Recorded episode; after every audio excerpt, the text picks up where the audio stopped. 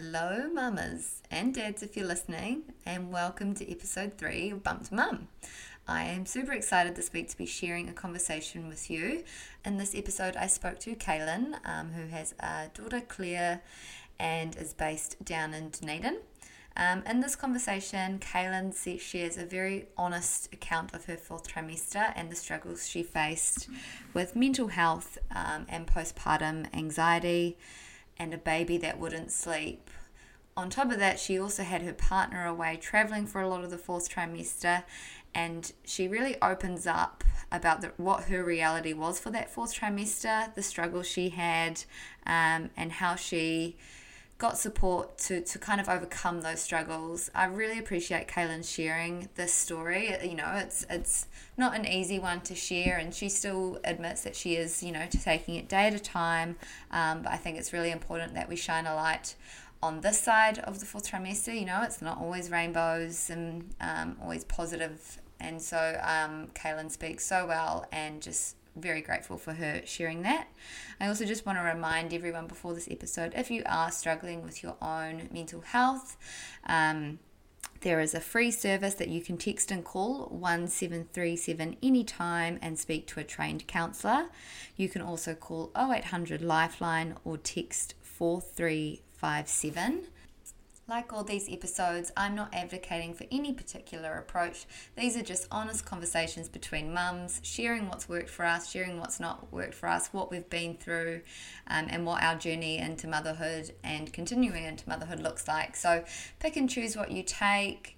Um, Caylin's hope was that her experience can make anyone else out there who maybe is going through something similar realize that they're not alone, um, and to reach out to get support. So without further ado, I'll zip my lips. I would love you to provide any feedback on this episode, um, and yeah, enjoy.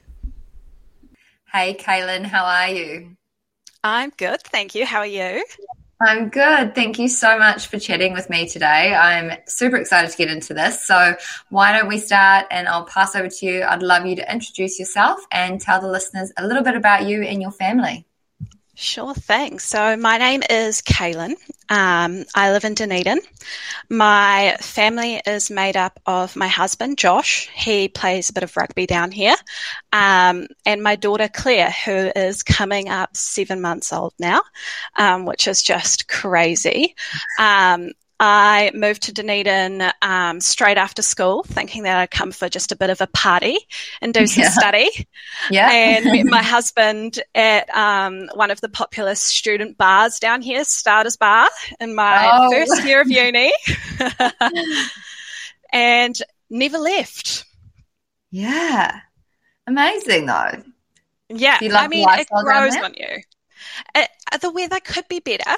Um, mm-hmm. But I have a great, um, a great home here. I have some really good friends down here as well. Um, and Josh really loves his job here. And I had a great job prior to, um, having Claire, um, at the university as well. So yeah, no, it's, it's, it's not all bad down here, down south.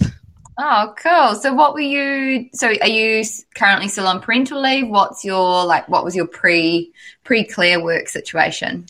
Yeah, I am on parental leave at the moment. Um, mm-hmm. Prior to having Claire, I sort of worked in the mental health space doing a variety of different things. Um, mm-hmm. I worked with young people through Oranga Tamariki. Um, mm-hmm. I also worked um, a bit in sensitive claims, which is for um, victims and survivors of sexual abuse and assault. And I have also done some teaching in the psychology department at the university, which was a pretty cool job. Oh my goodness, some really quite heavy things that you're kind of focused on then. So are you, you so you're on parental leave. Do you know when you'll go back to work at this point, or? Um, I think with Josh's job, because he travels so often and we mm. don't have any family down this way, I think going back to a full-time job would be really difficult, but I'm hoping mm. to sort of pick up um, a few things here and there, um, and maybe return to a bit of part-time work um, when Claire turns one in the middle of the year. Yeah. Yeah, awesome. It's it's one of those things that you've really just got to kind of take it as it comes, don't you? Like it's it's hard to know when you take totally. that leave of when you'll be ready or what your situation will be when it's kind of time to go back. Absolutely. So where are you at in your motherhood journey today, and are there any particular challenges you're facing or something you're really enjoying at the moment? Um, yeah, today I feel like I'm sort of at this point where I'm kind of slowly emerging from like the fog that comes with being a new mum. Um, mm. And it's it's really nice. I feel like I'm finally finding my feet a little bit. I'm getting into a bit of a groove. Um, mm-hmm. Claire and I, we are just getting along so well. She she's oh. so much fun to hang out with. Um, and yeah, it's the last, I'd say probably month, um, has been has been really really enjoyable, which is cool. We've started solids. She loves Ooh. the food. Um, yep, nothing is safe anymore. anymore. It goes straight into the mouth. If I'm eating, she's eating, or we will oh, know about it. Awesome. Um, but yeah, no, it's it's the last month has been really, really nice. Yeah, getting to that mm. six month point. Um, yeah, she's just, yeah, a happy little girl, which is great. Oh, fantastic. And while we're on the, while you've brought up solids, I'm very intrigued. So did you, what sort of method did you go with? Did you go purees? Did you do the, the baby-led weaning? And how did you find it?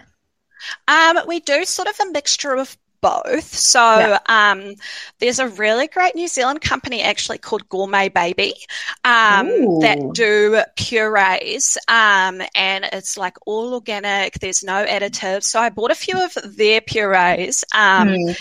and they are great. And then I sort of Ooh. give her that alongside um, some sort of baby-led weaning as well, just getting her mm-hmm. used to sort of different textures and things like that, much to my mum and Josh's horror.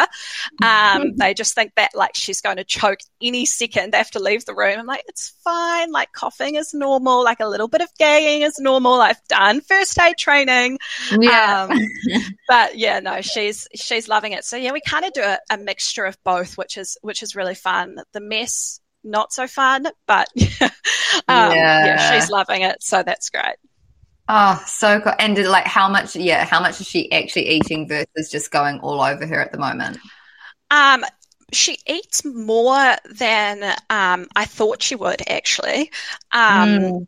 A lot of it, yeah, is just sort of in the mouth and then spat out onto the ground. Um, yeah. But, yeah, she definitely, um, especially with the purees, a lot of that goes in. Um, yeah. And, yeah, she's. I think she's much happier for it. She's fuller.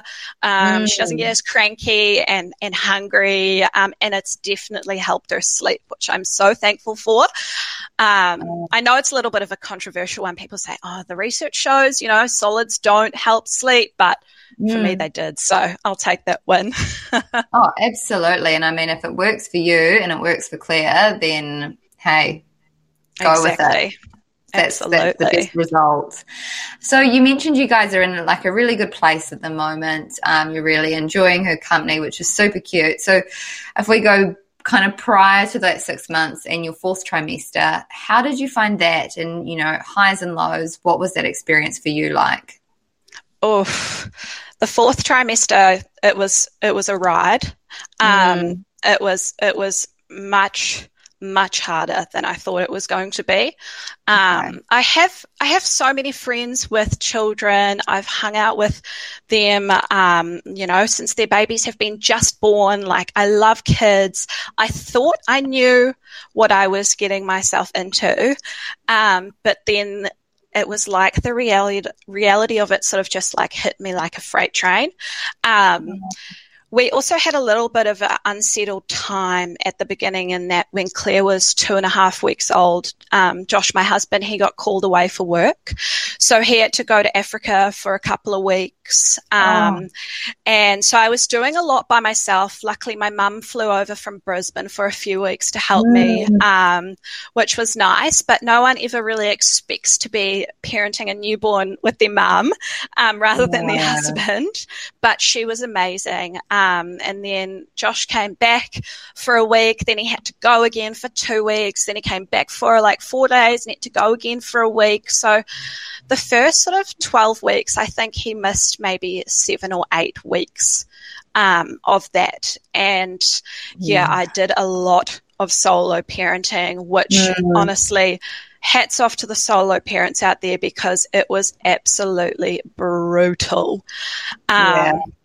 Especially just going from having to just think about you and what you're doing in the day to having to think about this baby that you've got no idea how to look after, that cries mm-hmm. all the time, that never mm-hmm. sleeps. It was just absolutely brutal. Um, wow. Yeah, so... Oh, Caylin, you poor thing. And I hate to sound like I'm complaining when I talk about no. it. Um, and, you know, like, I'm so thankful and so grateful to have a healthy baby. And yeah. I know that there's people that would, like, that's their ultimate dream. Um, mm-hmm. And, yeah, I, I think being, like, an adult that's, you know, worked in the psychology space and, you know, you feel generally pretty competent at whatever job mm. you do, right? You you yeah. do your job because you enjoy it and you feel good at it. And mm. then all of a sudden you're a parent and you're like, oh, do I know how to do this? Like, am I good at this mm. or am I bad at this? What's yeah. going on? Um Yeah, it, it came with a whole a whole range of emotions, which was which was really, really difficult. Oh, yeah, absolutely. And I think it just kind of goes to what you were saying, is that there's no one really telling you how to do this, and then also to, and I guess to be expecting doing this, that, that journey with your husband, and then to have him kind of whisked away. Um, yeah. Just throws another spanner in the works, doesn't it? Oh, absolutely. Um, I was lucky in that I had a friend, one of my best friends, she actually left her eighteen-month-old with her mum and flew down to help me. Um, yeah. She was five weeks pregnant, sleeping on my couch, helping me do night shifts while she was sick as anything. Um, oh. And, yeah, what she was legend. Just such a legend. Um, but, yeah. It was it was hard work. At one point, I actually flew up to Hamilton with Claire by myself when she was about six weeks, and I lived in a hotel in Hamilton um, for the week just so that Josh could come and help me in the evenings oh. um, and at night, which yeah. was a crazy experience. Um, but yeah, no, it was it was definitely a shock. Um, yeah. at how how difficult I found new mum life, and it sort of yeah definitely caught me by surprise. I also like you know I you, you touched on it, but I don't think you should feel bad for saying like you know you found it really hard, because I think that's just the reality, and we should never feel bad for having those feelings, because it is so hard, and it doesn't mean you love your baby any less or you love being a mum any less, but it is just. It is that, and like it can be a complete shock. Um, I definitely felt a shock, and you know, I had my husband here to support support me, and was very much like equal loads. Um, yeah. So I can only imagine how that would have felt. I guess how how did you kind of cope? Like, what was your strategy, or did you just have to really oh. surrender to the, what was happening? Yeah, no, I, I think it's fair to say that I didn't cope very well. Mm. Um, like there were times when I thought, okay, I can do this, but I'd say ninety percent of the time it was, this is absolutely too hard. There's no way that I'm going to make it through this. Um, mm. I think from the minute I got home from hospital, and um, my birth was completely fine, completely normal. Okay. Um, I went to hospital ten p.m., had epidural at two a.m. Claire was born at six a.m., no complications. Oh, um, like it was, yeah, it was very, very straightforward. Um, and I actually had to self-discharge myself that day um, because – there's no birth care down here, right? There's no birth oh, centre okay. um, that you can go to. And I, I wish there was, but um, mm. there's such a shortage of midwives down here, like there is anywhere in the country. Mm. Um, and especially at Dunedin Hospital, they're absolutely slammed. So my midwife went home about nine a.m. She'd been with me all night. Um, and I actually didn't see a single nurse or midwife in the hospital until I rang my buzzer about three p.m. that day. Um, and I'd sent Josh home for a nap because I thought, oh, people will be coming to check on me. They'll be coming to check on Claire. Like, we'll be good. I didn't see a single person. And mm. I buzzed and a nurse came in and I said, look, um, can I go, can I go and have a shower? Like, I, I want to go and have a shower. I want to go home. Mm. Um, like, I feel like I can, like, just go home and come back if I need to. And, and she said, oh yeah, go have a shower. I'll ask the, um, the doctor if you can go home. And so I stood up to go shower and, and she already left. Um, and like, all this blood went over the floor. Sorry, a bit T M I, but Ooh. um, like I pressed my buzzer again. She came back five minutes later. I was like, "Look at the blood on the floor. Is this normal? Can someone please tell me what's going on?" Um, Josh was freaking out. By this point, he had come back um, and he was looking after Claire. And she said, "Oh no, it's fine. Like, that's normal. Just go have a shower." Went over to the shower. No towels. Was by myself. Um, managed to shower, get dressed, and the doctor said, no, actually you're not allowed to go home um, because Claire, when she was born, there was meconium in my waters, so they wanted to monitor her for um, twenty-four hours. Yeah. But I said to them, well, no one's actually been monitoring her. Like, what does this monitoring look like? Can I go home and take her temperature every two hours? Um, because I haven't seen any doctors. I haven't seen any yeah. midwives, nurses, or anything. Um And they sort of said, oh, well, it's your it's your choice if you want to go home or not. And I just said, okay, well, I'm going home. Um, so I went home. And from the minute I got home, I think I was like, oh, my gosh, what do I do? And yeah. Claire screamed that whole first night, like um. from nine p.m. till like six a.m., she just cried and cried and cried. And Josh and I were awake all night. I was like, yeah. what do I do? Yeah. Um, absolutely had no idea what was going on. And I think that's when I started feeling really worried. Like, is this what it's like? Is this what yeah. it's always going to be like? And And can I do this? Can I can I get through this? And my midwife came the next day and sort of said, Caylin, it's it's like it's okay to feel overwhelmed, like it's normal, you know, it's everyone feels like this. And I had a lovely midwife, which was which yeah. was great. But I just felt myself getting more and more anxious and more and more worried about how I was going to do this. Like, I didn't know mm. when she was meant to sleep. I didn't know when she was meant to be awake. When she was awake, she was crying.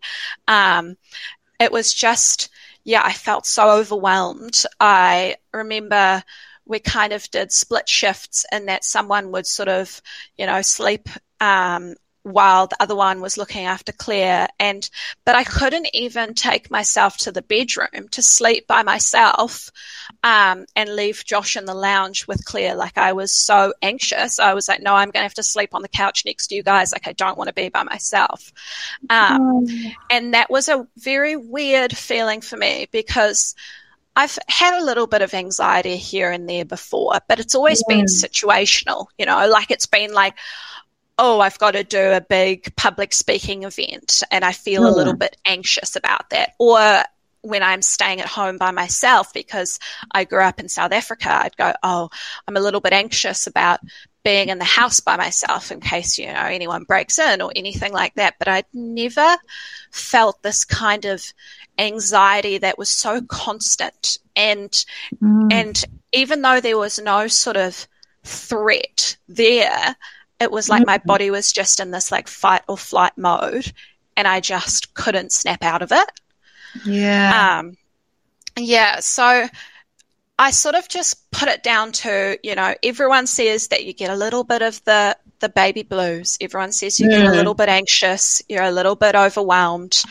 It'll get better. It'll get better. So I persisted for a couple of weeks. Then Josh had to go away and, and everything sort of started going a little bit downhill from there. So I started becoming, um, more and more unable to sleep. So I, even though Claire was asleep, I couldn't sleep. I'd lie down and go, here's your window, Caylin. You've got three hours. You have to sleep right now. And yeah. I just couldn't, couldn't go to sleep. Mm. Um, and then that kind of vicious cycle ended up feeding into itself. Um, and that like, I was sleeping two or three hours a night. Then I was up all day with Claire. Um, and I sort of had this kind of perception that, okay, I've just got to get to six weeks. Everyone says the first six weeks is the hardest. I've just got to get mm. there. And then I'd get there and it, it wouldn't be easier. It'd be like six weeks and one day. And I'd be like, but why isn't it easier yet? Yeah. And then I go, okay, maybe twelve weeks. Everyone says twelve weeks. And yeah. by twelve weeks, she'll be bigger. She'll be sleeping better. I'll feel better. But it would get to, it got to twelve weeks. And I was like, it's not easier. It's not better. Mm. Um, and I think around about that point, because I'd been by myself for so many weeks and um, we had a couple of other things going on, like a death in my family and then a, a cancer diagnosis in Josh's family. Oh, and God. Josh was actually away and Claire did not sleep. Like she just didn't. And I was like seeing all this information that newborns should sleep seventeen hours a day. Like everyone was messaging me saying, enjoy the newborn snuggles. It's just the best. It passes so fast. And I was like, literally like, what's wrong with my child? Like I mm. cannot get her to sleep. I would drive for hours and hours around Dunedin at one point because she would only sleep in the capsule if I was moving. So I would just drive and drive and drive. And I remember there was one day um, where I was driving and it sounds really awful um, to say, but I was sort of driving and I was like, you know what? It would be actually kind of good if I just had a little bit of a car crash right now. Not Aww. so much that I just like, Not so much that I hurt myself or Claire, but just enough that Josh had to come home. Oh. And I was like, oof, that's not a good thought to have. Like, yeah. I think that's when I sort of realized, oh, like this is, you're going downhill here and I think you need a little bit more support. Um, and I called my mum and I was in absolute hysterics. She couldn't get here. She was in Brisbane. Josh was away. I think at that point he was in Auckland. Um, and Claire was just crying and crying and crying. And my mum said to me on the phone, go to the doctor. Just take her to the doctor. Yeah. Make sure she's not actually sick. Um, get him to check your ear, her ears, temperature. Just go to the doctor. So yeah. I booked her into the doctor for that afternoon. And um I took her in there and I had the loveliest, loveliest doctor. Um, and he looked at her ears and he said, her ears are fine. Um, she was crying this whole appointment. Her ears are fine. Mm. She doesn't have a temperature.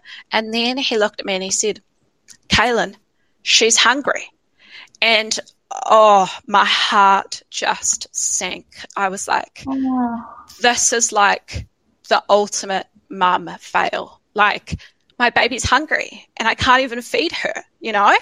Mm. And he looked at me and he went, Caylin, you are under so much stress. Mm. Unfortunately, I think your milk supply has just has just gone. You haven't slept in weeks.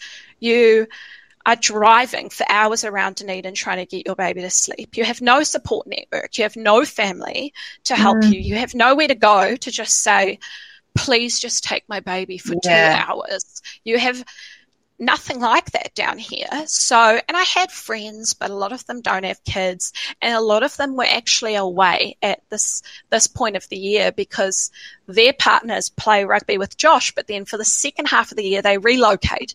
So my support yeah. network was next to non-existent, um, yeah. not a single family member in the country. And he said, Caylin, go home, give her a bottle of formula. Unfortunately, I think your milk supply is just not going to cut it here. She's starving. And oh. I just went home and went, oh, my God, I can't do it. And the doctor actually called called me and said, I'm writing a letter to your husband's employer and I'm mm-hmm. saying he needs to come home because on medical grounds he needs to come home. And at that point, um, Josh was actually training with the All Blacks, and that's like his dream, right? That's his his career goal, is to be there in that environment. Mm. And to carry that guilt of having to be the one that brings him home, I just oh. thought, oh, my God, like this is just horrific. Though, and I know it's so hard, but it's like, oh, the, the, you, you, that's your health. I'm sure he wouldn't, it wouldn't yeah. even have been a second thought for him, you know, when, if he knew, like, so he's away, he couldn't totally. see you. Yeah. yeah. And I know, I know that, you know, he would be home in a heartbeat. Like, it's just yeah. a job. It's it's just a job. Your family and your health is more important than your job. Mm. Um, but yeah, he came he came home um, the next morning, and I had an appointment with my G P the next day, um, which the doctor the previous day actually had arranged for me and had pretty much said, you need to go to this appointment tomorrow. Um, and I turned up to my G P, and she took one look at me. She went, you're not eating, you're not sleeping, we need to look at some sort of medication, and I'm doing a referral for you through to um, D H B, Community Mental Health Services. And at that point, I just sort of was like, yeah, just whatever needs to be done. Yeah. Like, I need to be able to get through this. Um, and I'm so thankful for that G P, because she yeah. must have done a quick smart referral, um, and I was contacted by the South Community Mental Health team um, that night. Actually, they gave me a ring. Wow. Um, and I had a nurse come out to visit me the next day, um, and yeah, I was I was shocked, because working in a working in a mental health space, I was like, I'm never going to get in. The wait times are atrocious. There's going to be mm. no supports.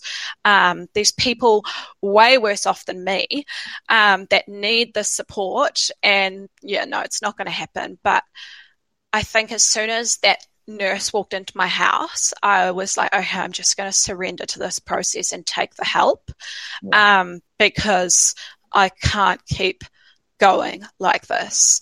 Yeah. Um, and and I think that's a really rough headspace to be in, especially with my background coming from a psychology perspective. Mm. Um, like, I've written a thesis on mindfulness. Like, I should be able to fix myself. I should be able to, you know, use all of these strategies I know to be able to get through this and to treat myself and to make myself mm. better. And I was saying this to this nurse, and she was like, Caylin, it's, you're not going to talk yourself out of this. Mm. You know, this is your, this is your brain. This is the hormones. This is the chemicals in your brain that are not working properly and that yeah. are making you feel this way. Like, this is what medication is for.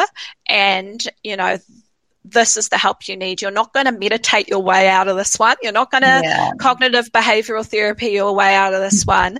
You know, this is, you need more support. Um, and I, at that point, gladly, gladly took it.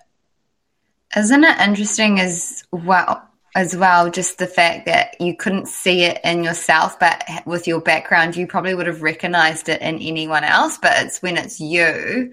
And, you know, you're kind of like, oh, no, this is just what you have to do, and I'm just going to get through it, and I'll just, you know, you know, even when you're saying, you know, there's people worse off than me, but it's like it just takes one person to say, actually, no, you need support. And then you're like, yes, thank you so much. Yeah, it's almost like you need to be, like, told what to do, because you're yeah. so deep in that in that hole, you can't you can't see it from mm. a different perspective. And I was so I was so lost and and so anxious and and so needed someone to just say, it's okay to feel like this.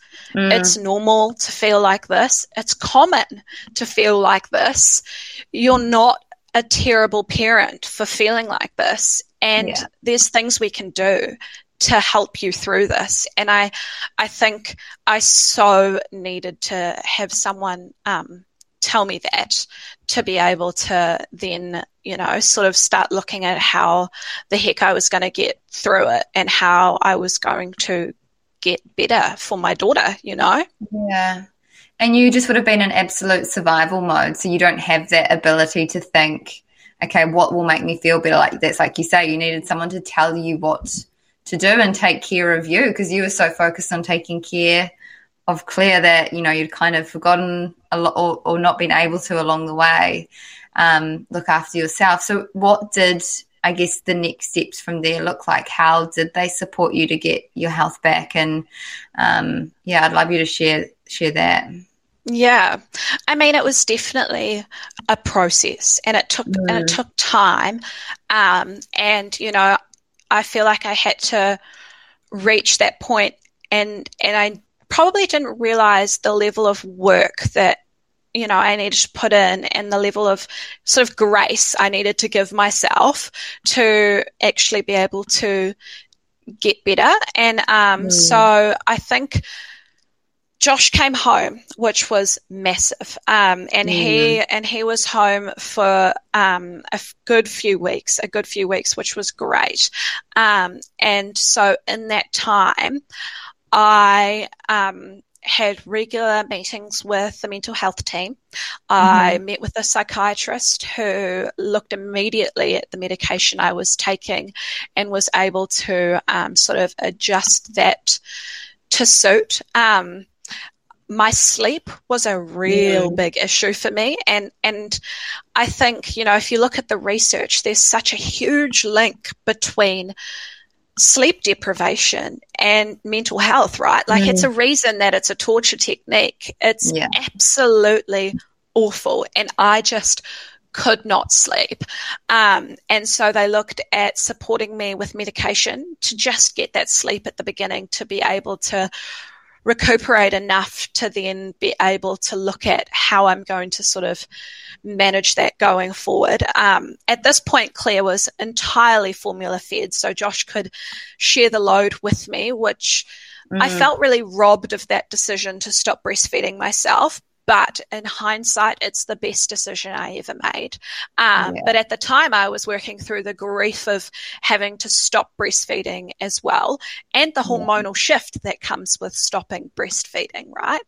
Yeah. Um, and I met with the mental health nurse. She, for the first few weeks, she would call me or come and visit me every single day, and we talked through what I needed to be able to um, to make it through. And a couple of the key things that really helped me, and I think would help anyone, you know, that was suffering from postpartum anxiety or depression, is that I mm-hmm. needed predictability in my day. Mm-hmm.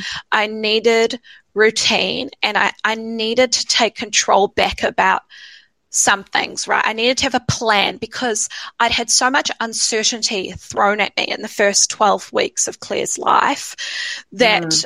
and I had this baby that was so unpredictable um, that I just needed to take back a little bit of control around my day and what it looked like. So I'd actually physically sit down with Josh and be like, okay, what's your week look like? And what's your day look like? And I'd plan out hour by hour, so I knew exactly what was coming. I knew exactly when I would get a break, and mm-hmm. I knew exactly when he would be home, and exactly when I could sleep. So yeah.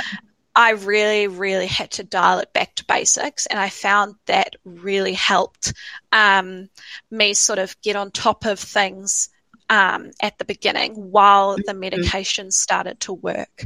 Um, so that was one tool that I, I found really helped. And sleep was massive. Once I started mm. sharing the night shift load um, with Josh, and I could get like a decent chunk of unbroken sleep, I immediately began to feel a little bit better. But in terms of feeling a little bit better, I still felt horrific, you know. I yeah. couldn't leave my house. I, I couldn't I couldn't take Claire anywhere, because I was too scared that I she would cry and people would look at me and go, look at that useless parent, you know, her child's crying. Oh. And no one thinks that. But no, when you're in I the know. thick of it, you're yeah. like, oh, my gosh, I can't go anywhere. I literally did not see any friends for weeks. Um, I just had lost all confidence in myself. Um, I worried that if people came round, Claire would scream, she would cry, they'd judge me. I, like, was so concerned that I didn't have the skills to be able to look after her. It was just like this massive spiral. And I remember once Josh said to me, like, it got to the point where I sort of was like, and it sounds absolutely awful to say, and I said to him, you need to take her back. You need to take her back to the hospital, and you need to give her to someone that can look after her, because I can't do it.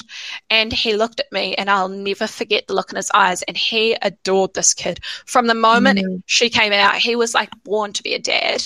And he mm. looked at me and he said, but but you love her, don't you? And at that point I was like, no, I don't. I don't love her. And let's hope Claire doesn't listen to this podcast in twenty years. But I honestly, my mental health was so bad that I couldn't even bond with my child. And I just felt like the world's worst person for that. And I wish now I had known that other people feel like that too. Yeah. And if I just had someone that had been like to me, it's okay, like it's normal, yeah. like I felt it too, you will get through this, you know. Yeah. I wish I just had someone say that to me, because mm. you feel all alone, but you're not. And yeah.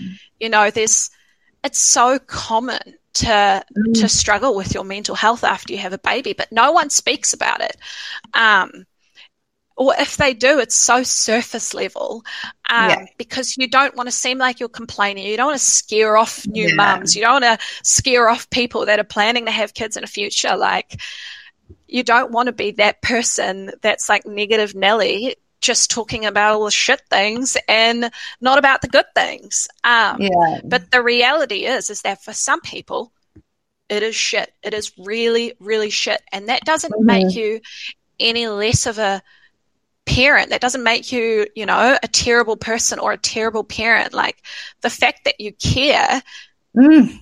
is the fact, like, that means you're a good parent. You care about that child. You think you're not good enough, and that in itself is saying something. Um, and I wish I just had someone that had just turned up at my front door and had been like, it's okay, I feel mm-hmm. it too. But I just didn't have that. And I think that's why it's so important to speak about my experience and be vulnerable around my experience, because yeah. there's probably a heaps of people that would listen to this and go, oh, she just won't stop complaining. But if there's one person that listens to this and goes, oh, thank God I'm not the only one. Not the only then, one, exactly. Yeah, then that is a win to me, you know? Yeah, and I feel like... In okay. hindsight, I honestly think that looking back, she was so overtired and she was yeah. hungry, and that was probably seventy percent of why she was unsettled. Um, yeah. Maybe there was a bit of colic going on, I don't know. Um, but at this point, and that was about, you know, sort of four months, when she was about three to four months old, um, she was becoming a lot more settled. Um, mm. At this point, Josh actually had to go away yet again, um, this oh. time to the U K, and I went to Brisbane to stay with my parents for three weeks while he was away. And I didn't actually leave the house, um, because I was still so worried um, about going out and about. But Brisbane's huge, right? And the level mm-hmm. like of anonymity that I had there, like I, I, no one would recognise me if I if I went down to, you know, the mall or the coffee shop. Like here in Dunedin, if I take Claire for a walk at the beach, I see like five people I know in one yeah. in one little stretch. Um, and so I think in a way that sort of gave me the confidence to get out and about a little bit more when I was in Brisbane. Um, just even going for a walk with her outside. Mm. Um, And while I was there, my mum sort of like said to me, like, while like while you're here for three weeks, why don't you just try and get her into a little bit more of a routine? Mm-hmm. And I went, yeah, that's actually a really good idea. Like, why don't I work on getting her into a routine? Because I'm not leaving the house. I'm not going anywhere. I can stay home for a few weeks. Um, yeah. And those three weeks were amazing. I um, obviously, with my background, I have done a lot of study and stuff before in terms of, you know, your circadian rhythm, your hormones, um, mm. child development, all that sort of stuff. So I sort of just took all of that sort of stuff, did a little bit of um, research myself, and decided to sort of, in a way, it was like I was sleep training her, but I wasn't sleep training her. I was just sort of, you know, taking what I knew and being able to actually put it into action at home and get her into a really nice routine. Um, and from that point forward, she was like a different kid. It was oh, amazing. Wow. Like, it probably took me a week, um, with my mum and dad's help, and she had gone from having maybe like six twenty-minute naps a day and waking three times a night to having three solid naps a day and waking once at night. Um, and she was just so much happier. And by the time Josh actually came came home, he was like, oh my goodness, what have you done? Like, she's awake yeah. for so long, she's so happy, then she sleeps for such a long time, like, what's going on? And Incredible. She just thrived off routine. Like, yeah. once I got her into a bit of a routine, she loved it, and I loved it. Like, my yeah. anxiety loved it. I had predictability. I knew she would be happy when she woke up at ten a.m. and she'd be grumpy at eleven thirty before her lunch nap. Um, yeah. And, you know, I could then plan my day around when I knew she'd be a little bit cranky, when I knew she'd be sleeping, and when I knew she'd be happy, which gave me the confidence to start going out and about more, and just yeah. gave me a little bit more confidence in my parenting. And, like, I could look after her. I could I could stop her crying. I, I knew what she needed a little bit more. Mm. Um, and, yeah, that was that was just – it was such, such an improvement, and it, it really, really helped my mental health. And that was around, you know, sort of four to four to five months old that, um, yeah, we, I sort of slowly could see that, like, things were maybe going to get a little bit better. And I'm just, yeah, that was just the best feeling. And it sounds like, you know, at this point you were probably feeling, you know, not back to normal or back to your your your pre pre self, but feeling a little bit better and maybe getting a little bit more sleep, that you're actually able to, like, kind of think about these things and put a plan in place. And then as you got Claire sleeping better and the routine, it kind of sounds like you both just started to be happier. And, you know, and it's that sleep thing, isn't it? It comes yeah. you know, with such a big part of your recovery. Totally. And I think when you're so overwhelmed in, like, new parenthood life, like, for those first three or four months, I couldn't even look at my phone. I couldn't look at Instagram because everything would be baby stuff, awake windows, nap schedules, oh, yeah. um, the five S's, how to swaddle your baby for the best sleep. And I just was like, I honestly can't even look at this. Like, my mum bought me a book, and it was, um, it was about, like, I don't know, like a, it was like a baby book that she had been recommended by a, a midwife that was a friend of hers or something. And I physically couldn't even look at it. I was so overwhelmed.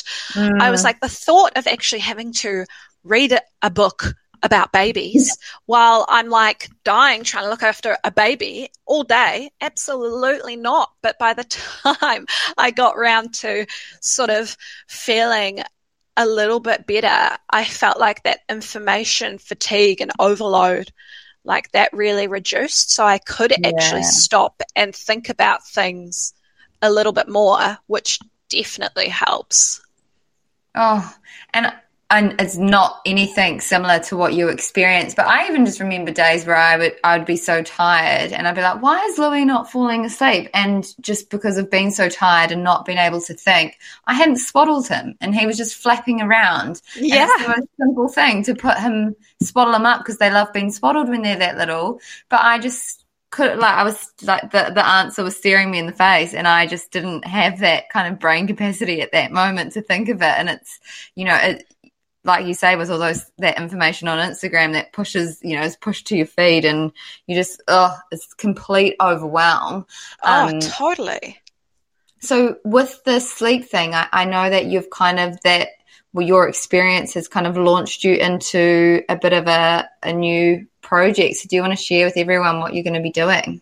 Yeah. So um, earlier sort of this month, maybe, or maybe just before Christmas, I was sort of talking to Josh about how, like, I could give back into this space and how I could take my background and, like, my lived experience and and and help other mums and support them to support themselves, which in turn will support their babies. And we were talking about how, um, you know, for me and for anyone, sleep is such a massive, massive thing. And um, and then we were sort of looking at, you know, the support that's out there in terms of sleep. And I know sleep training is such a controversial topic, and people mm. either love it or hate it, and that's totally cool. Like, you do you.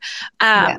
But I can promise you that any parent that is experiencing any kind of postnatal mental health struggle, if you can support that parent and support that parent to support their child's sleep, everything is going to improve. Yeah. Um, so I said to Josh, okay, well, what I'm going to do is I'm going to do a little bit of advanced sleep training, which I'm doing at the moment.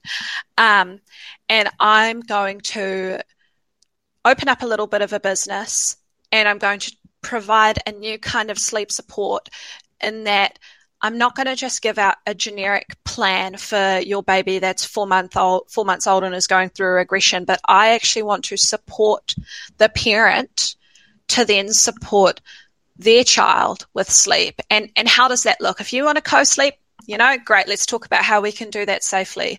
If you mm. want to sleep train and you need your child to have three naps a day because you're losing it, great, let's work towards that.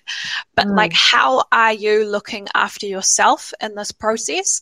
And and and how is that going to reflect how your baby is going to, you know, sleep and and and thrive? And, you know, how are you going to thrive in that process? And so I want to open up a little bit of a business, and it's called Pepi and Parent, um, and it's going to be a sort of holistic sleep support package, but yeah. I want to make it accessible to people. So I know sleep training and sleep consultants can be hugely expensive, um, and and it's it's it's not an option for, for a lot of people. Yeah. Um, so the way that I want to run it is that um, I will be do, providing sleep support, and I will be specialising in working with um, parents that have post Postnatal or prenatal mental health difficulties, and um, and I want it to be in a way that it gives back to the people that really need the support. So, you know, for whoever, you know, purchases support from this from me and through this program, a portion of that will get given back to um, make sure that sleep support is provided to those who really need it. And one thing I'm really massive on is solo parents, because I did oh, eight weeks solo, and holy moly, I don't know if I could have survived doing any more than that. Um, and also people that are facing sort of economic hardship as well. Mm. So there will be a little bit of a referral basis, um, in that it will be a little bit more accessible for people, which will be nice. And I want it to have a little bit more of a psychology focus, in that, you know, I want to, I'm not a doctor, and, you know, if you are struggling, you absolutely need to reach out to your G P. But, mm-hmm. you know, how can I support you to support your child? And their sleep and your sleep, and how's that going to look? Um, and eventually I will also um, hopefully expand to working with children um, with additional needs, so A D H D, autism, um, Down syndrome, that sort of thing. But that's a future sort of goal, because I've got some great contacts in that kind of field um, that I'd love to work with. So that's a little passion project of mine that's coming this year. Um, could be a total flop, but, you know, I think, who knows, put it out to the universe, and, um, you know, if I can help one person and, you know, that's it, then that's great. That's a win for me. Oh, I think it's absolutely incredible. You've been through something incredibly hard, um, and you have been able to kind of now see a, a way that you can use your experience to help others. And it's so true what you say that, you know, for a lot of people, sleep training is not accessible. You know, they, they can't, ha- they don't have that sort of money to spend on a sleep consultant, um, but doesn't mean that they're not struggling with their baby's sleep and, you know, what's the solution there. And I know, like you said, there's so many different things online about like wake windows and stuff, but that's not necessarily going to work for every baby. Like that that one-to-one approach that you're going to provide people, I think, could just be life-changing um, for so many people. So I think it's absolutely incredible. Um, I think as well, you know, we're all just putting ourselves up there, like me at the moment. Um, yeah. And you just got to do it. I think it's um, I think your story will resonate with so so many people, and the fact that you've been so vulnerable and, sh- you know, kind of just kind of taken off the rose-tinted glasses of what motherhood is. And, you know, there are, like you say, there is still those amazing moments, but you've been through a very challenging season, and you'll probably, I mean, are, are you still kind of in that season now, or do you feel like you, you've got, you know, you're kind of, you're out of it now and you're looking back and you're like, okay, I'm, I'm feeling good now, I'm feeling more myself? I'd say I'm feeling more myself, but um, I'm very aware of my well-being and keeping mm. an eye on it and making sure that it doesn't slip again. And I'm very aware that it could slip again because, mm-hmm. you know, we know with postpartum mental health problems, they can arise at any point, you know, and generally it's within the first year after having a baby. Um, but, you know, I'm not at that year point yet. And sometimes it's mm. longer than a year. So I think I'm feeling more equipped than I was yeah. to deal with it. Um, and I know now how to support myself um, through it. Mm. But, yeah, I'd say once you've sort of had that experience, I don't know if you ever really do go back to, like, your pre-self. Yeah, that's um, very true. Yeah, and I I think maybe, you know, it's just growing from that and maybe learning who the new me is rather than, mm. you know, ex- how I f- sort of perceived myself before having a baby. That's such a good point you make, is it's, you know, it's not about returning to how you were before you had a baby, because your your life has changed. You're not the same person, um, whether or not you've had, uh, you know, whether you've been through something like you have or not. Like, you're still a different person, and it's adjusting to your new identity and what that means.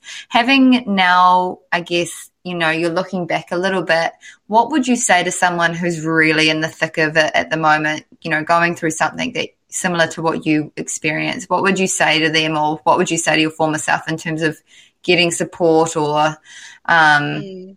making a step to, I don't know, towards getting some support?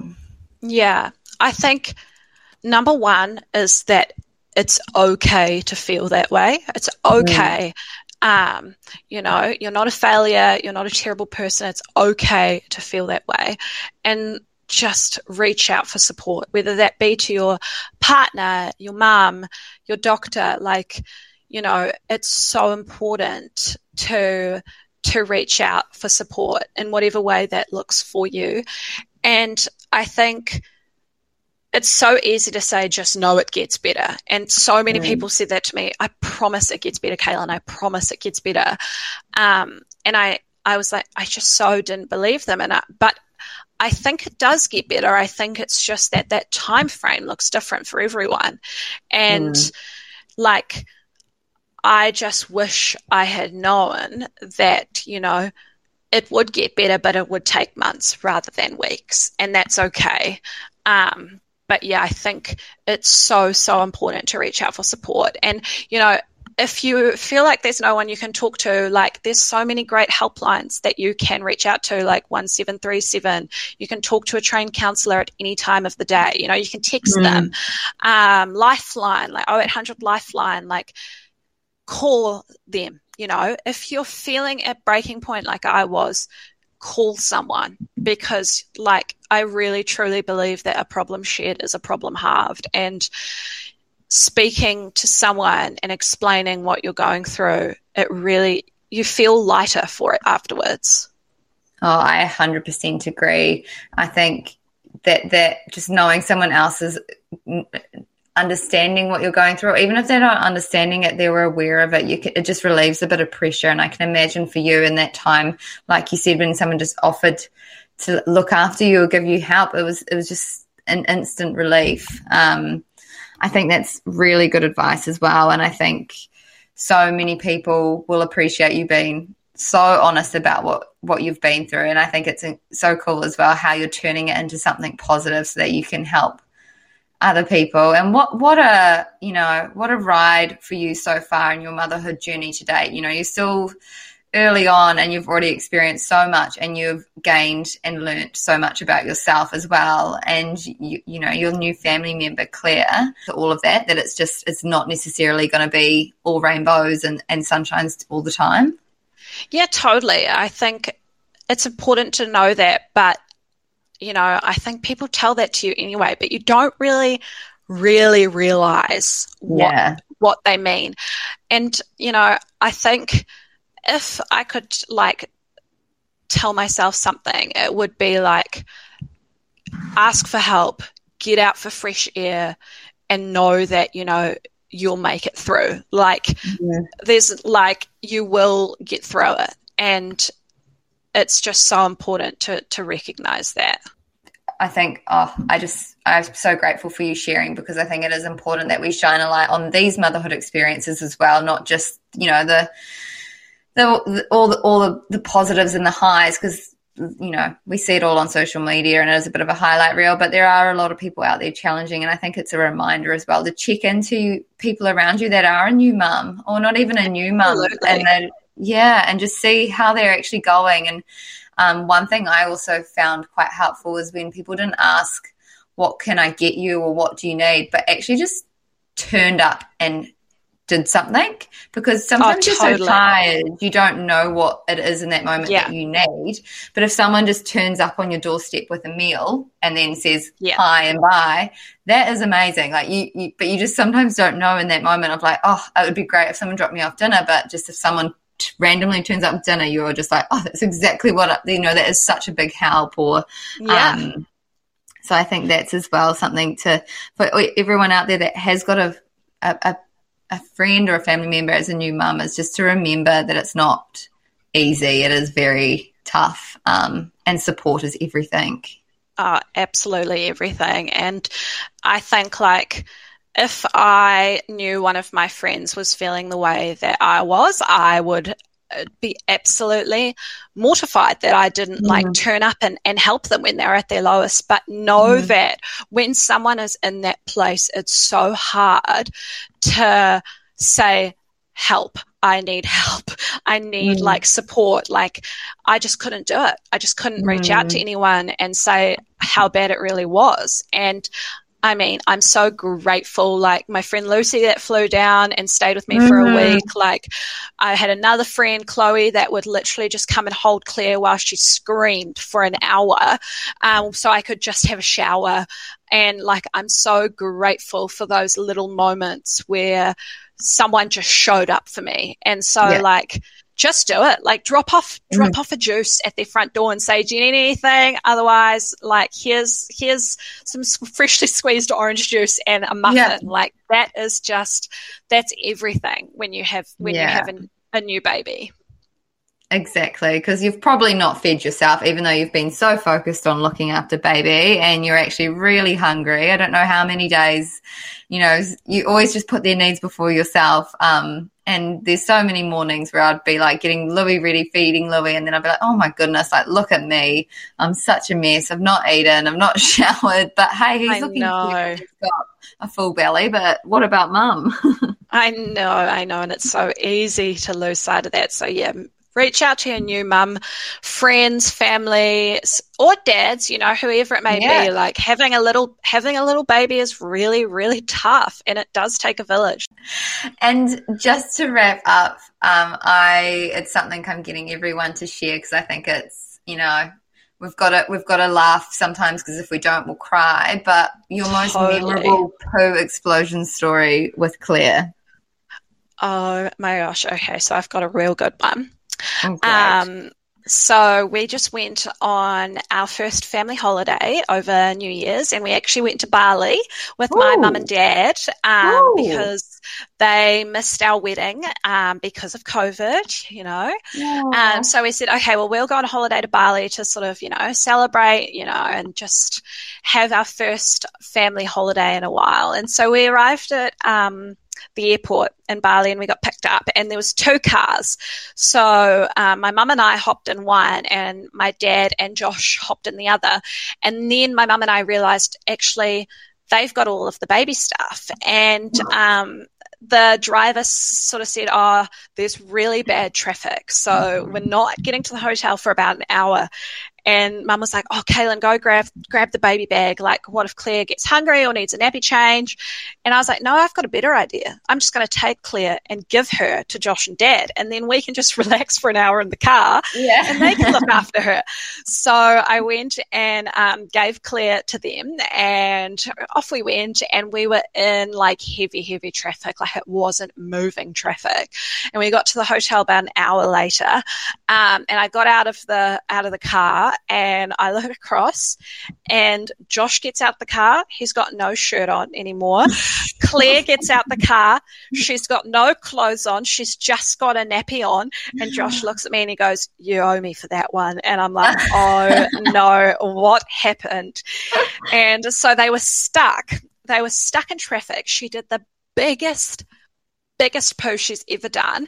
Josh oh, was no. holding her, he and he was like, and he was like, "Do I leave it? What do I do?" And my dad's like, "Just leave it, just leave it. We're getting to the hotel soon." And Josh is like, "I can't leave it. It's seeping through her clothes. It's on me. I'm going to have to do something about it."